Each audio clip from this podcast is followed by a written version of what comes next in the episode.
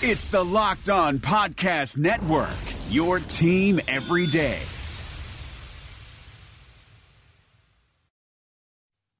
You are Locked On Packers, your daily Green Bay Packers podcast, part of the Locked On Podcast Network. Your team every day. We said four quarters, all gas, no break. You guys did that today. Hell of a job. R E L A X. Relax. We're gonna be okay. It is time. It is time. I feel like we can run the table. We're going to do. It.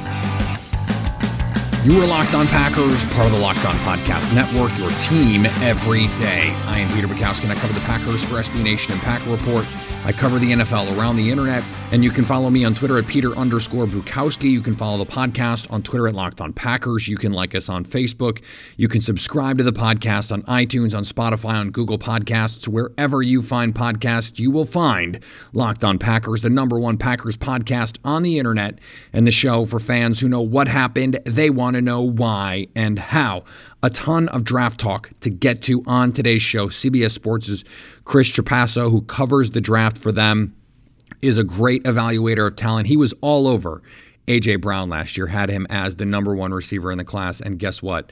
He was the number one receiver in the class, at least as a rookie.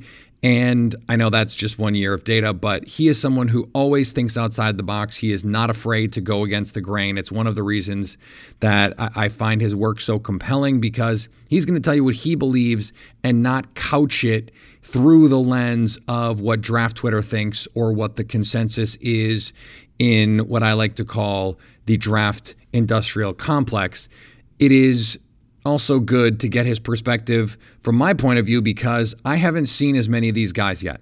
I've gotten through most of the top receivers. I've started on the linebackers in anticipation of our show. I think the next uh, offseason report card we'll do is on linebackers because I think that's the second most important position to fans trying to figure out where Green Bay goes from here. Blake Martinez likely to walk. Who are the options in free agency, if any? What are the options in the draft? Where is Green Bay going to have to allocate capital? So, We'll talk to Chris a little bit about those players and what he thinks would be a sound strategy for attacking Green Bay's needs as they look toward the NFL draft. But I want to start the show today with a little fun. And I know that that some people are going to take it a little too seriously, but it's always fun in the offseason to dream a little big, to go a little pie in the sky and think about, oh, what if? And we just happen to have the perfect opportunity to do that today. On Wednesday, Sheil Kapadia from The Athletic, who is one of the best NFL writers that we have, put together a list of bold predictions. And part of the reason you do it is, is to have some fun. It's more about identifying weak spots or strengths and trying to project out, to extrapolate a little bit what is the most extreme version of this team dealing with problem X. And for the Packers, his bold idea was to trade for Odell Beckham Jr. Now, just before we even get into the wisdom part of this, what would the mechanics of something like that be? Could it work? And the answer from a, a contract standpoint is it would actually be quite easy because of the guaranteed money. Right now, if the Browns traded him, let's say the Browns traded him and, and they have a new coach, they have a new GM, so a regime change could decide no matter what Kevin Stefanski is saying, no matter what Haslam is saying, no matter what any of these guys are saying, and you always have to be worried about the dreaded vote of confidence, it is certainly possible that someone like Odell Beckham could be dealt. And we know this because he was just traded after the team said, we didn't sign him to trade him. And guess what they did? They signed him and traded him. From a contractual standpoint, though, Odell Beckham is under contract for four more years and under contract for four more years at a reasonable price. 14 million, 14 and a half million, 13.75, 13.75 for a legitimate number one superstar receiver.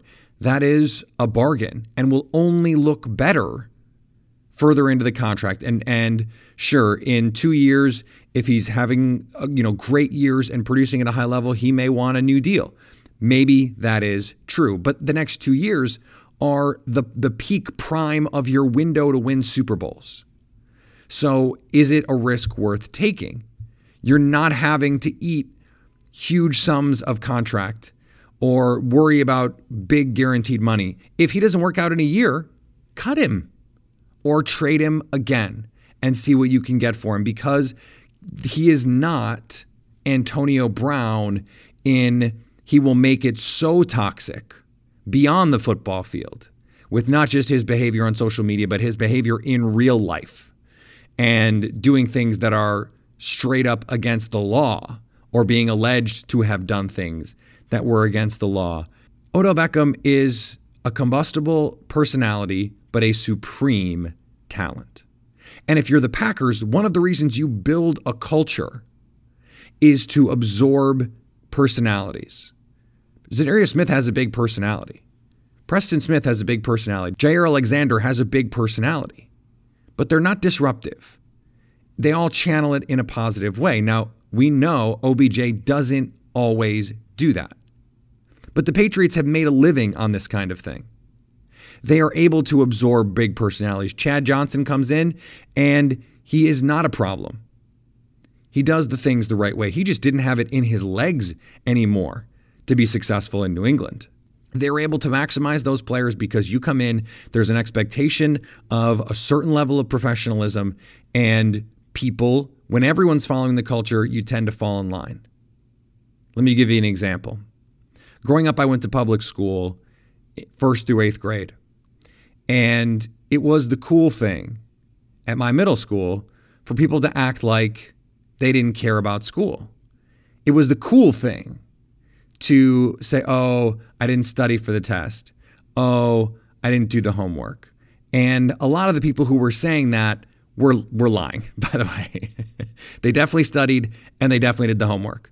Because for a little while, I was not doing either because I thought that's just what everyone was doing.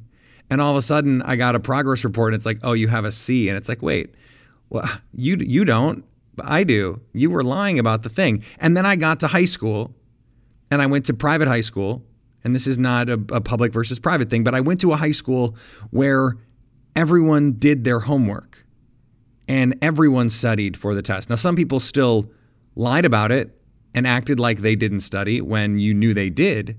But it wasn't a cool thing to not do your homework. It wasn't a cool thing to slack off in school because you were a loser if you did that. Even the quote unquote cool kids versus the quote unquote nerds, it wasn't like that. Everyone did the work because everyone understood what you were working toward, and that was college, that was a successful career, etc. When you build a culture like that, you can take someone who's not used to that culture, and Odell Beckham is we know, not used to that culture. It was not a professional atmosphere in Cleveland. It was toxic. It was poorly run. There was no leadership on that team. Green Bay has leadership. And from a talent standpoint, it's a no brainer. It's an absolute no brainer. He is exactly the kind of receiver they could use, someone who can be a matchup nightmare in one on one situations, can create down the field. Imagine Odell Beckham on slants, on screens, and on shot plays. Just those three things. He could have 70 catches for 1,400 yards on just those three things and probably 12 touchdowns. That's how explosive he is. Davante Adams already said it. Let's turn that face mask green. Now, does that mean they're going to do it? Of course not. That is that is no guarantee of anything.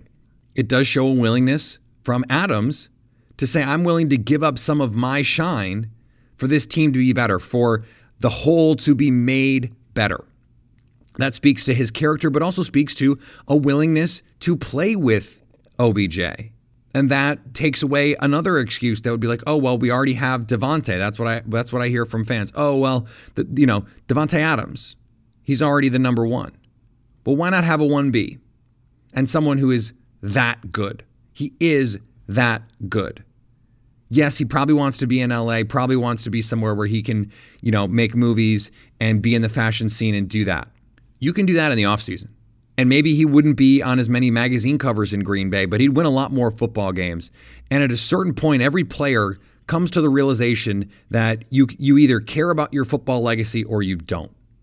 And if you care about your football legacy, you have to have the awareness to say, I'm going to be judged on not just my play, but whether or not I contributed to winning and whether or not my team did win.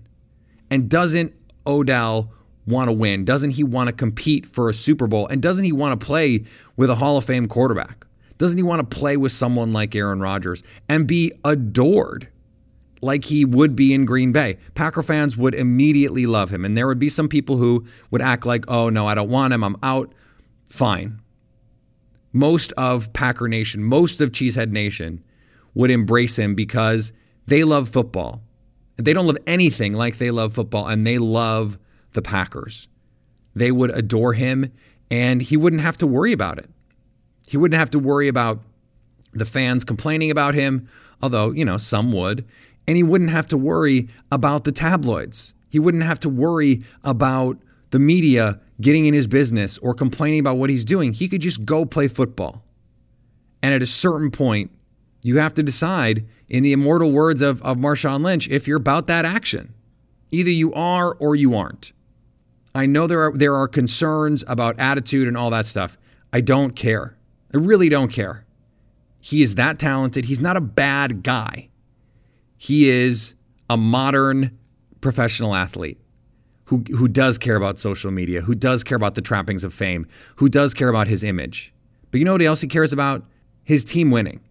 He does care about winning because he gets pissed when they don't win. The reason he gets upset, I always made this case about Dez. Dez got upset on the Cowboy sidelines because they were not playing well enough. This is a really good Packers team. If you had Odell, they become the favorite. They should go out and win 13 games and win this Super Bowl. And if you're winning, no reason for anyone to be upset. The reopening is right around the corner, and there's a chance that no one has seen your balls in months. Don't ruin your first post quarantine date with a ball fro. Would you show up on the first day of school without a haircut? Manscaped is here to provide you the best tools for your grooming experience. Do you really want the next person to see your down there hair to think you weren't expecting anyone to see it? No one wants that. The Lawnmower 3.0 is the best hygiene tool for the modern man. Because of their ceramic blade and skin safe technology, your snags will be reduced while preparing yourself for post quarantine life. The Perfect Package 3.0 comes with the new and improved Lawnmower 3.0, water resistant, cordless body trimmer, performance boxer briefs, and a travel bag for you to use when you're done quarantining. The Perfect Package 3.0 also comes with the Crop Preserver and Crop Reviver, the perfect one two punch to keep your one two punch fresh all day long. Subscribers to the Peak Hygiene Plan get a new replacement blade refill for your lawnmower trimmer delivered to your door every three months, making sure your trimmer stays fresh and clean so you can too. There is a light at the end of the tunnel, so treat yourself for making it through quarantine with the Lawnmower 3.0. Get 20% off plus free shipping with the code locked on at manscaped.com. That's 20% off with free shipping at manscaped.com when you use the promo code locked on. Matt Williamson brings the scout's perspective to the Locked On NFL podcast. We got to talk 2018 quarterbacks. Josh Allen has the best quarterback record aside from Lamar Jackson, but the lowest completion percentage other than Josh Rosen. He's just been com- uh, complete garbage for the most part when he's been allowed to play. Yeah, but so throw a couple nuggets out on Allen, and I know he's a lot bigger a lot stronger, but he kind of reminds me of early career RG3. What's kind of remarkable about Allen is he is so gifted, and he got better, I thought, this past year, which is encouraging with the anticipatory throws and the touch of his throws. But his deep ball passing is like the worst in the league. Hear Matt with co host Brian Peacock every day on Locked On NFL. Subscribe or follow today wherever you get your podcasts. All right, let's get to our conversation now with Chris Trapasso. You can follow him on Twitter at Chris Trapasso, T R A P A S S O. He's an NFL draft writer at CBSSports.com. Chris, thanks for coming back on Locked On Packers. It is always great to talk to you. Hey, thanks for having me, Peter. So I was I was reading your your last mock draft, and one of the things that I really appreciate you about you is that you are not afraid to think outside the box. You are not going to succumb to the groupthink of the NFL Twitter industrial complex, as I like to call it, and that that, that led you to at 30 a TCU defensive lineman, Ross Blacklock. This is not going to make Packer fans happy. They are desperate for a receiver. So give me a little bit of insight. Sell me on Blacklock. Well, sure. I mean, first, the player itself, um, he's going to have, uh, once people really start to get around to watching him, and Daniel Jeremiah's talked about this a little bit um, on his Instagram, that he has the best first step of any defensive like interior player in this class. Mm. Um, there's Derrick Brown, there's Javon Kinlaw, but you just watch a TCU game and watch number 98 and you see insane first step and the ability to sustain that speed through the line of scrimmage into the backfield. A little bit, you see a swim move, a swipe move, so the pass rushing moves are, are there too. He's listed at like 6'3, 6'4, over 300 pounds and really looking at the Packers roster after Kenny Clark, I know Dean uh, Lowry has played well at times.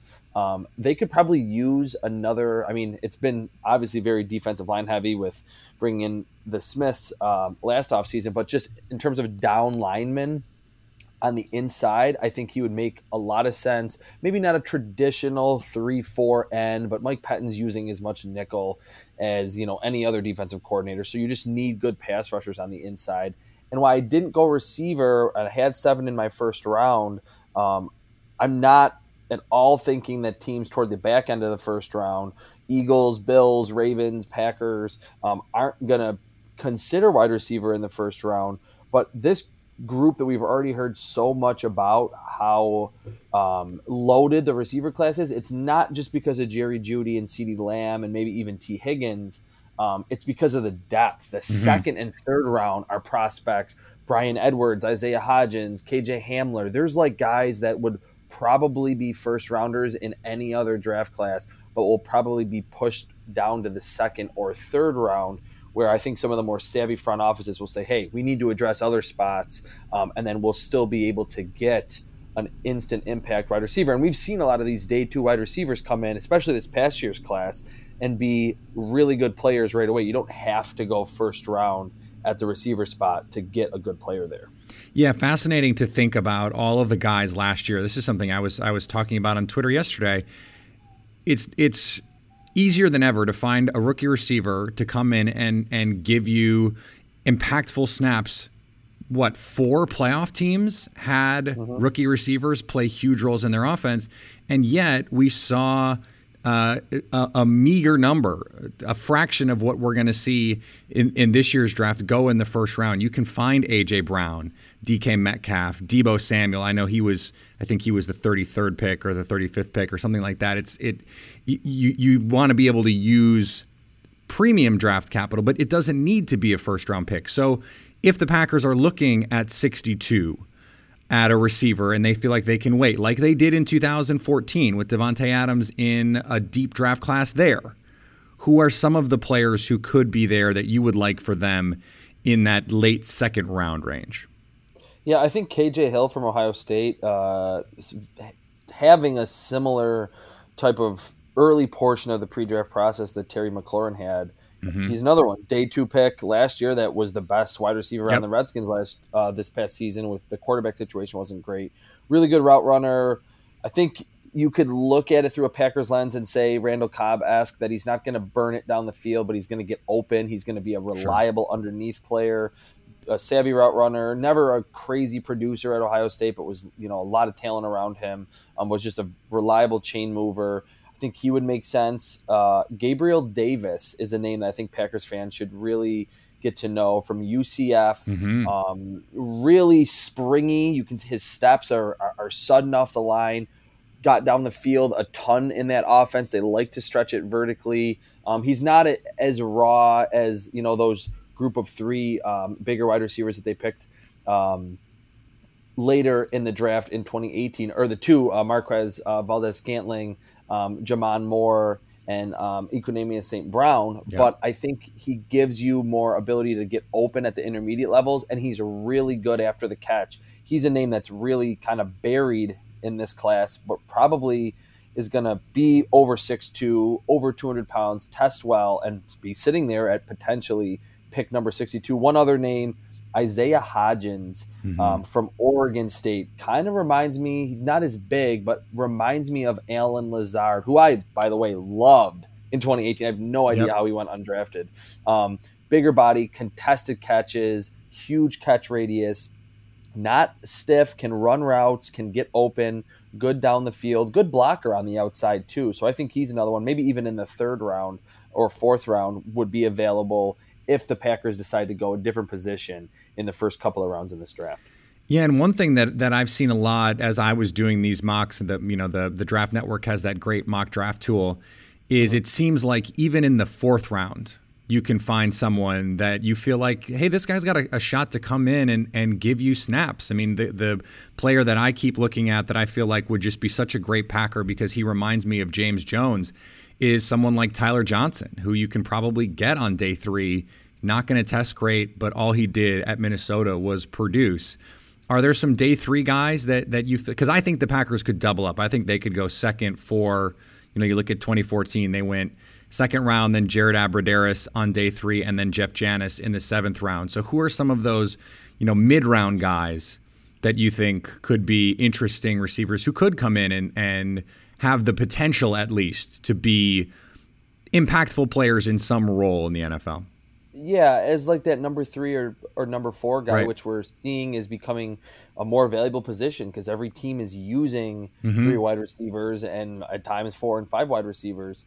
Um, Quintez Cephus right in their backyard from Wisconsin. Yep. I don't think he's going to test well, um, but you just saw him in obviously a pretty run heavy offense make plays down the field. So I think he does have a little bit of juice um, beyond the intermediate level, bigger body, um, especially down the stretch in some of their bigger games and in that Rose Bowl. We saw how aggressive he is at the catch point, knows how to kind of box out, use his body against uh, smaller cornerbacks, probably fifth, sixth, seventh round. I, I think that would make um, a lot of sense for them. And then for the underneath guy, kind of the opposite player, James Proche from SMU, I, I Mhm. thought he was awesome his entire career at SMU. I remember watching him when it was Courtland Sutton and Trey Quinn there, and there was this little slot receiver that kind of played running back at times, was always getting open. And this past year, as a senior, um, went over 90 catches and over 1,100 yards, um, and showed off this out of nowhere this gigantic catch radius that he will like literally dive and make catches that are well outside of his frame. Has very very good hands probably going to run somewhere in the four fives. Even if he ran like four six flat, that wouldn't surprise me. Doesn't seem super fast. He's just under six foot, around 190 pounds. So he's another one, fifth, sixth round. You know you're getting a player, and he produced all four years at Mhm. SMU. You know that you're getting a reliable player that knows how to beat press at the line with good wiggle, uses his hands. He's going to catch everything, and after the catch, he can you know turn a a five yard pass into an eight or a nine yard gain. I think that would make sense if the Packers want to kind of control the clock a little bit more with their extension of their running game by using an underneath target. James Proche would make a lot of sense on day three of the draft.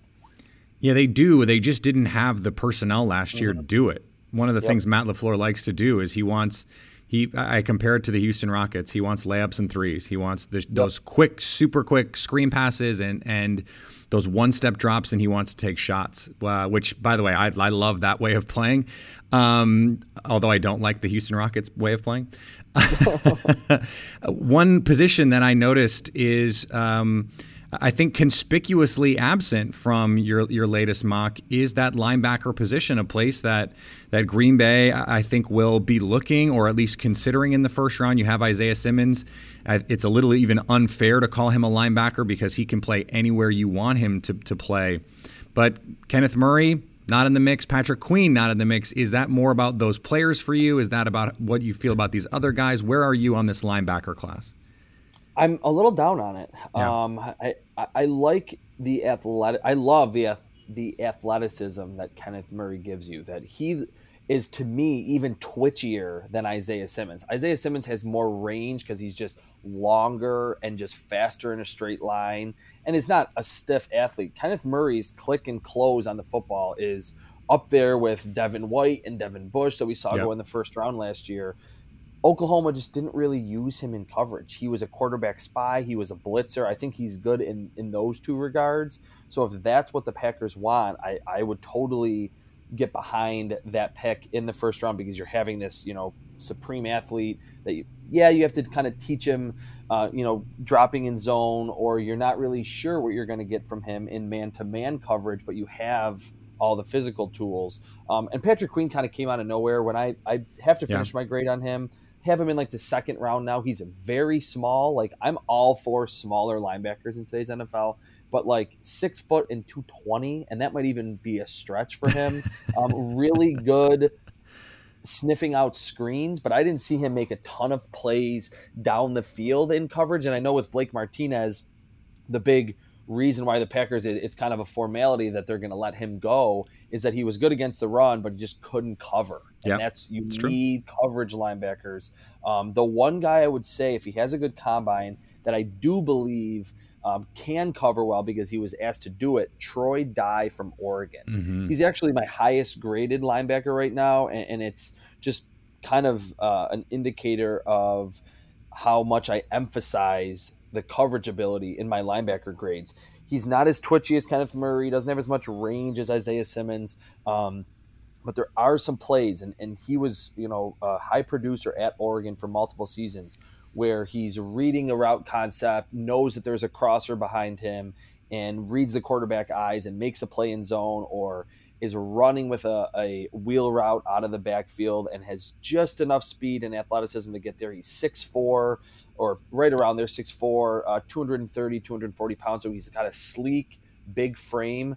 I, I don't think he's going to test well because he doesn't look like this crazy athlete. But maybe even in the second round at that pick number 62, that if the Packers are like, hey, we like you, Blake Martinez, but we need more coverage ability, Troy Dye from Oregon. Maybe in the first round if he blows up at the combine, but probably in the second round. I think the Packers could get someone that's not going to be super flashy, but you're just not going to see a lot of completions to tight ends or as many to running backs as we saw against the Packers this year. I have a, a little bit of a theory on this draft class, and you have studied it more than I have to this point, and, and in general, will study it more than I, than I will.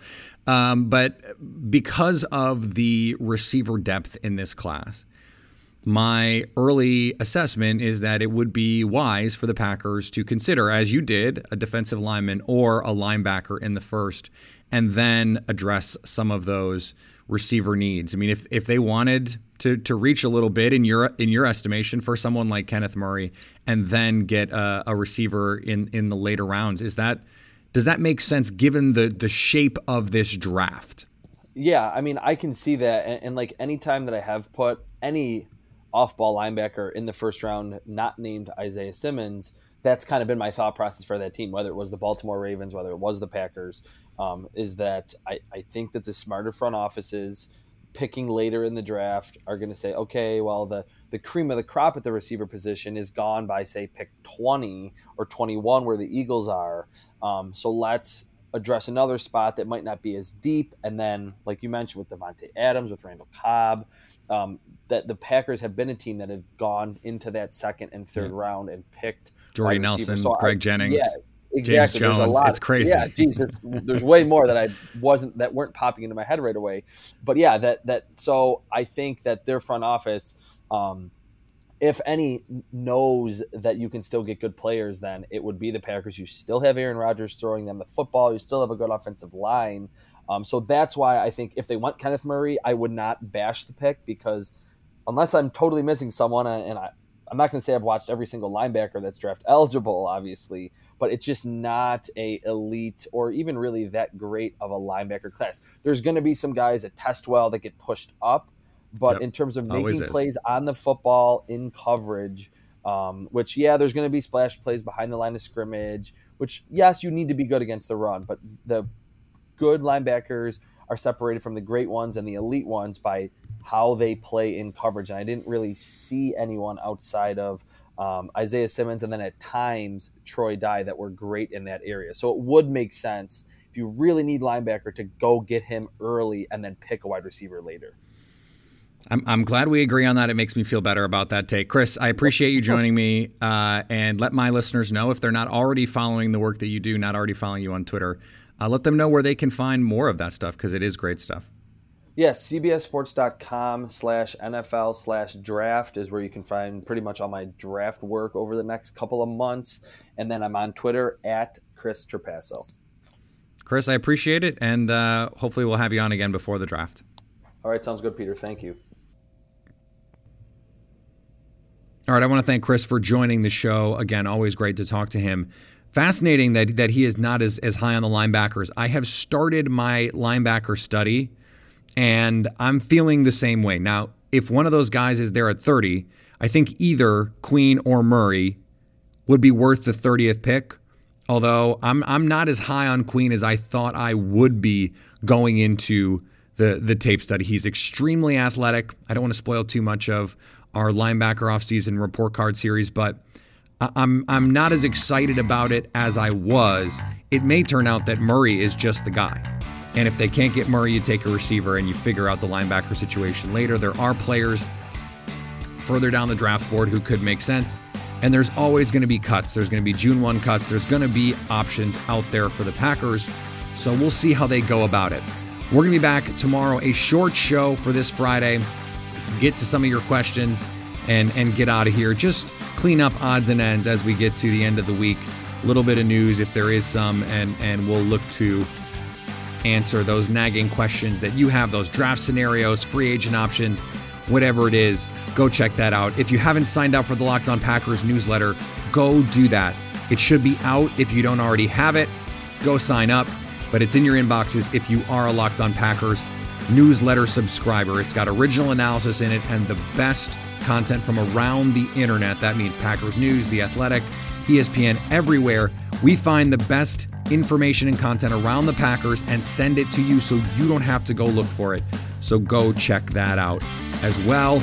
And follow me on Twitter, Peter underscore Bukowski. Follow the podcast on Twitter at Locked On Packers. Like us on Facebook. Subscribe to the podcast, iTunes, Spotify, Google Podcasts, wherever you find podcasts, you will find Locked On Packers. And anytime you want to hit us up on the Locked On Packers fan hotline, you can do that 920 341 3775 to stay locked on Packers.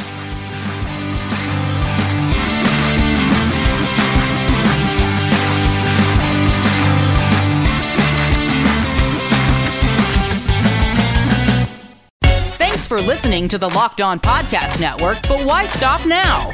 Check out the daily Locked On Podcast Network for your favorite NBA team. Find it right now in your favorite podcast app and be sure to subscribe or follow so you never miss an episode. The Locked On Podcast Network, your team every day.